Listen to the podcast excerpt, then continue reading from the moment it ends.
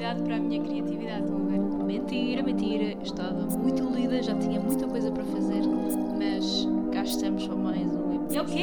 É o quê? Uh! Criatividade. Hoje eu decidi falar sobre os avós. Não vou dizer avós, porque podiam pensar que era a voz vocal, a nossa voz. São mesmo os avós. Já repararam que os avós nunca chegam atrasados, nunca faltam a nada, nunca falham um compromisso? Isso não acontece connosco.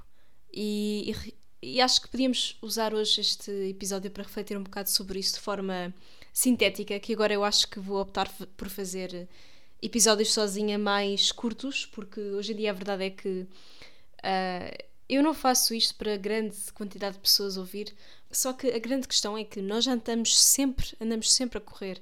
Não temos tempo sequer para ver uma série, um filme, uma peça de teatro. Não temos tempo sequer para nós, para descansar, para dormir bem. E a vida já é uma correria tão grande que eu percebo que as pessoas não estejam para ouvir podcasts, muito menos se demorarem meia hora ou 40 minutos. Portanto, agora o ideal é demorar tipo 15 minutos. E hoje a reflexão que trouxe foi sobre os avós e a geração passada. Porque há realmente uma coisa que os difere muito da nossa geração. Primeiro, eles viveram, viveram numa, numa época em que não havia tecnologia, nem cenas digitais, nem, nem esta globalização que hoje em dia há. E isso traz aspectos negativos, mas também traz uma coisa muito positiva que é a simplicidade da vida e o, o valor do compromisso. Porque eles tinham uma vida tão mais descansada, tão mais simples, que não tinham preocupações e, e distrações, principalmente distrações que nós hoje em dia temos. Não sei, eu tô, sinto que estou sempre ocupada e há sempre muita coisa para fazer. Eu não tenho tempo sequer de, de me entreter a ver eh, mais séries, mais filmes, mais exposições. Não tenho tempo para dormir sempre as horas que queria, não tenho tempo para pôr cremes, não tenho tempo para, não sei, para descansar. É raro eu estar no sofá só a descansar. E, e, acho que isso acontece com muita gente. Vamos sempre, saímos à pressa para ir para a faculdade, para ir para o trabalho, uh, para ir para seja onde for, marcamos o almoço com amigos. É sempre aquele almoço que arrastamos meses e meses até dar. E, e quando dá, nós vamos à pressa e não, não, reservamos aquela tarde para estar com essas pessoas que já não estamos, se calhar, há, há um ano. E, e isso acontece porque temos sempre muita coisa. E isso faz-nos falhar aos compromissos que temos faz-nos chegar atrasados, faz-nos inventar desculpas para recusar certos convites e jogar. É, é, um jogo, na verdade. E isso não acontecia com os nossos avós. Eles não têm. Eles, se calhar, têm mais amigos que nós, têm mais amigos e conseguem ter maior tempo de qualidade com cada um deles, porque não têm distrações e não têm. Não perdem tempo, nem têm aquela ansiedade de estarem sempre ocupados, estarem sempre envolvidos em muitas coisas. Não, eles eles nunca falham compromisso, nunca chegam atrasados, nunca andam à pressa. E é impressionante isso, porque essa, isso é uma coisa que já não existe. E cada vez menos vai existir essa pontualidade, essa assiduidade. E também não sei se é uma coisa muito aqui de, do país em que estamos, de Portugal, de Espanha Itália. Acho que somos, são três países com culturas um bocado semelhantes neste aspecto. Por exemplo, nos países nórdicos uh, e mesmo na Alemanha, uh, Noruega, Finlândia. Não sei, eu acho que aí não há tanta aquela coisa de chegar atrasado. Porque aqui em Portugal, pá, quem é que vai para a faculdade com um tempo antes? Toda a gente chega ou em cima da hora ou depois da hora, porque há sempre aqueles 15 minutos de tolerância. Então a hora de chegar à aula são aqueles 15 minutos depois da aula ter começado. E depois ficamos passados quando de repente o professor não abre a porta ou marca-nos falta achamos inadmissível, mas na verdade isto é uma, um, uma mentalidade que está tão enraizada em nós que depois até achamos uma falta de respeito a alguém se recusar a estar connosco depois da hora marcada. E na verdade nós é que estamos mal. E isto acontece também no trabalho. As pessoas sabem que têm reuniões, sabem que têm coisas para fazer e chegam sempre atrasadas ao trabalho. Não é sempre, também depende do trabalho, mas ah, isto é uma coisa que está muito no nosso ADN Achamos sempre que a, a, meia hora, a primeira meia hora no trabalho é para tomar o pequeno almoço, é para pôr as coisas no cabide, é para pôr a marmita no frigorífico, é para atualizar das novidades, não sei o quê, fazer aquela conversa do dia. Não é só meia hora, é a primeira, a primeira hora do trabalho. Ou chegamos atrasados ou é para fazer este tipo de coisas. Não há a mentalidade de, ok, eu entro às nove, mas vou chegar a um quarto para as nove, para as nove estar mesmo a trabalhar e assim conseguir sair às seis e ponto, ou às seis e cinco. Não, há sempre aquela, aquela mentalidade. E os nossos avós não têm isso. E não é só isso, eles têm uma alegria quando há um acontecimento, quando têm um amigo com uma novidade, quando juntam uma almoçarada. Eles têm uma alegria naquilo que vivem muito mais intensamente, vivem muito mais intensamente que nós. Acho eu. O grande problema atualmente é por causa desta globalização, por causa desta pressa, andamos sempre com pressa e sempre atrasados. Há um texto da, da Sara Barros Leitão que fala muito disto. Nasci cheia de, nasci cheia de pressa, nasci atrasada e cheia de pressa, é isso mesmo. Pesquisem no blog da Sara Barros Leitão porque é uma ativista, uma artista feminista que eu admiro muito todo o trabalho dela e acho que é sempre um bom momento de leitura ver o, o blog com textos que, e monólogos que ela escreveu e, e, que alguns deles foram utilizados em espetáculos, portanto pesquisem se não conhecem. E um deles é este: um, Nasci atrasada e cheia de pressa. É uma frase que me. que eu acho que somos muito assim. E isto, a globalização, faz também cada vez mais estarmos agarrados ao digital e que faz cada vez mais uh, os países estarem preocupados em medidas para favorecer esta geração, para estar sempre a corresponder à expectativa uh, profissional e de, de qualidade de vida que nós temos. Mas esquecem-se da geração dos idosos, que eu acho que atualmente é a geração mais prejudicada, é a geração dos idosos, porque estão a receber reformas, reformas alguns deles que recebem de 300 euros, acho que agora já foram aumentados, mas vá. Uh, saiu esta semana notícia que 2 milhões de portugueses vivem com apenas. Não, sobrevivem com apenas. Men, com 553 euros ou menos. Não, 554 euros. Um, 2 milhões de pessoas é este o rendimento delas. Como é possível? Isto é possível porque estes 2 milhões de pessoas, diria que a maioria são idosos que estão a viver da reforma e a reforma é baixíssima para o nível de vida que temos atualmente.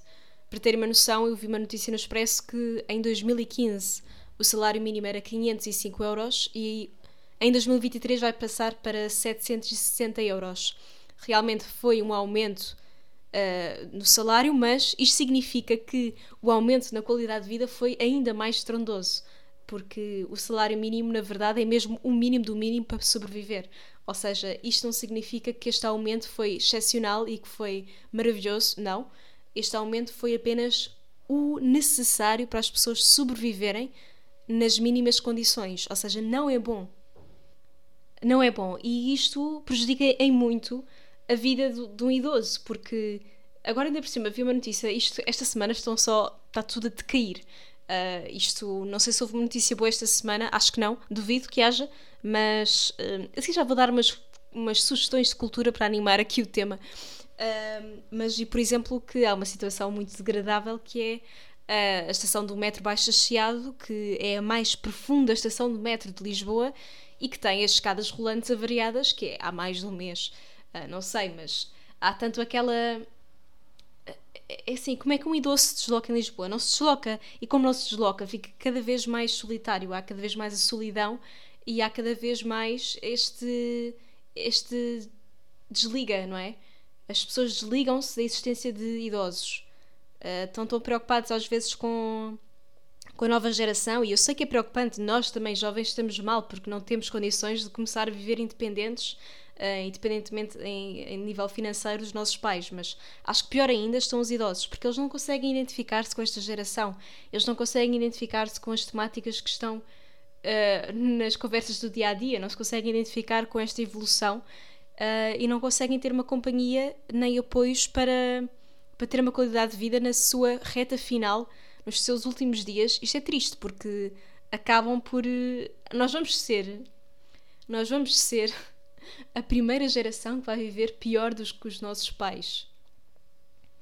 E eu acho que os idosos atualmente também são a primeira geração de idosos que vivem pior que os pais deles, a nível de solidão.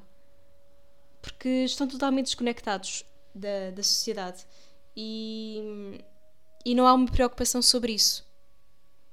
eles tiveram uma, lá está, tiveram uma infância mais feliz que a nossa, provavelmente. Isto é um debate que dá muito que falar, mas uh, queria principalmente trazer esta, esta ideia de que a geração passada tinha muito mais aquele compromisso, quer com amizades, quer com responsabilidades na vida. E nós, cada vez mais, estamos a atrasar esta noção de responsabilidades. A nossa vida adulta, atualmente, é muito mais distante. Ou seja, quando é que nós temos uma vida adulta? Começamos a ter supostamente aos 18 anos, mas eu acho que atualmente só a partir dos 25 é que metemos essa meta e agora está-se a arrastar para os 30. Acho que atualmente só aos 30 é que uma pessoa é, começa a ser independente. E está tudo bem, está tudo normal. Mas agora para animar aqui o tema, eu queria trazer o cultivar-te. Cultivar-te. Ok, então sugestões desta semana para te cultivares neste mês. Eu acho que hum, queria sugerir tanto hum, a nível uh, de séries, tanto a nível de teatro. Uh, séries, é assim, como estamos a ficar pobres e não há dinheiro para gastar em Netflix nem HBO, eu aconselhava apostarem na RTP Play ou em plataformas de streaming portuguesas, porque se queremos também ajudar o que é nacional, eu acho que é uma boa forma. Mas para já tem a RTP Play que é gratuita, se não quiserem e não puderem gastar dinheiro. Uh, eu aconselho a série Cuba Libre, estou agora a ver. A pesquisem, não vou estar agora a ler a sinopse da série uh, e também da Mood. Eu acho que são duas séries que a Mood já foi, já estreou há algum tempo, só que não teve aquele hype, aquele, uh, aquela promoção que se calhar devia ter, uh, como o Pôr do Sol, que foi fantástico, mas eu acho que o da Mood também vale a pena verem. E agora o Cuba Libre, que é uma série mais recente, que saiu uh, agora há pouco tempo e que aconselho. No teatro, temos aqui uma peça que é muito especial para mim, que é O Lugar do Instante Lugar do Instante é uma peça composta pelos meus colegas da ACT, colegas, amigos e artistas que, que eu fiquei eu fiquei sem palavras e com orgulho enorme depois de ver o que conseguiram fazer com tão poucos meios, aliás, sem meios, sem apoios e com tão pouco tempo de ensaios. E além do mais, eu faço uma voz para uma personagem que é a Lua. Uh, tenho uma personagem nesta peça em voz off, em locução, e gostava muito que fossem ver. É amanhã, dia 23 de outubro, às 9 da noite, na Boutique da Cultura, que é, que é em Carnide, ao pé do Colombo, perto do Colombo. Acho que faz uma reflexão e uma metáfora filosófica da clausura, da liberdade, que tal como disse, não vou estar aqui a dizer a sinopse de cada coisa. Uh, vão pesquisar. E também estreou hoje o Corcunda Notre Dame para quem quiser fazer um plano mais de teatro musical, ou ir em família, ou ir com, com irmãos mais novos, com primos, com crianças. Eu acho que é um, um espetáculo para toda a família que eu estou muito curiosa para ver. A minha irmã vai amanhã ver, eu não consigo ir amanhã, mas. Ah, aqui um segredo entre nós. Se comprarem o um bilhete online, coloquem o código Esmeralda. Não digo a ninguém, mas usem. Porque estamos aqui numa de poupar dinheiro, não é? Portanto, eu acho importante ser generosa. Uh, e para além disso, quero também uh, dar a dica do, de uma peça que vai estrear em breve no, no teatro Meridional, uma peça com o Miguel Seabra, que é também encenador da peça e é do Teatro Meridional. Miguel Seabra, Nuno Nunes e Bárbara Branco. Do deslumbramento fala um bocado também do. fala da situação de acordar após um sono profundo e acho que também aborda o tema dos sonhos, o que para mim tipo, eu deliro com temas de sonhos. Acho que até se coloca a questão de se, se duas pessoas tiverem o mesmo sonho, de quem é o sonho? Uh, acho interessante, portanto, estas são as minhas sugestões de cultivar-te para este mês, barra esta semana. Aproveitem e vão ver que sabem investir na cultura.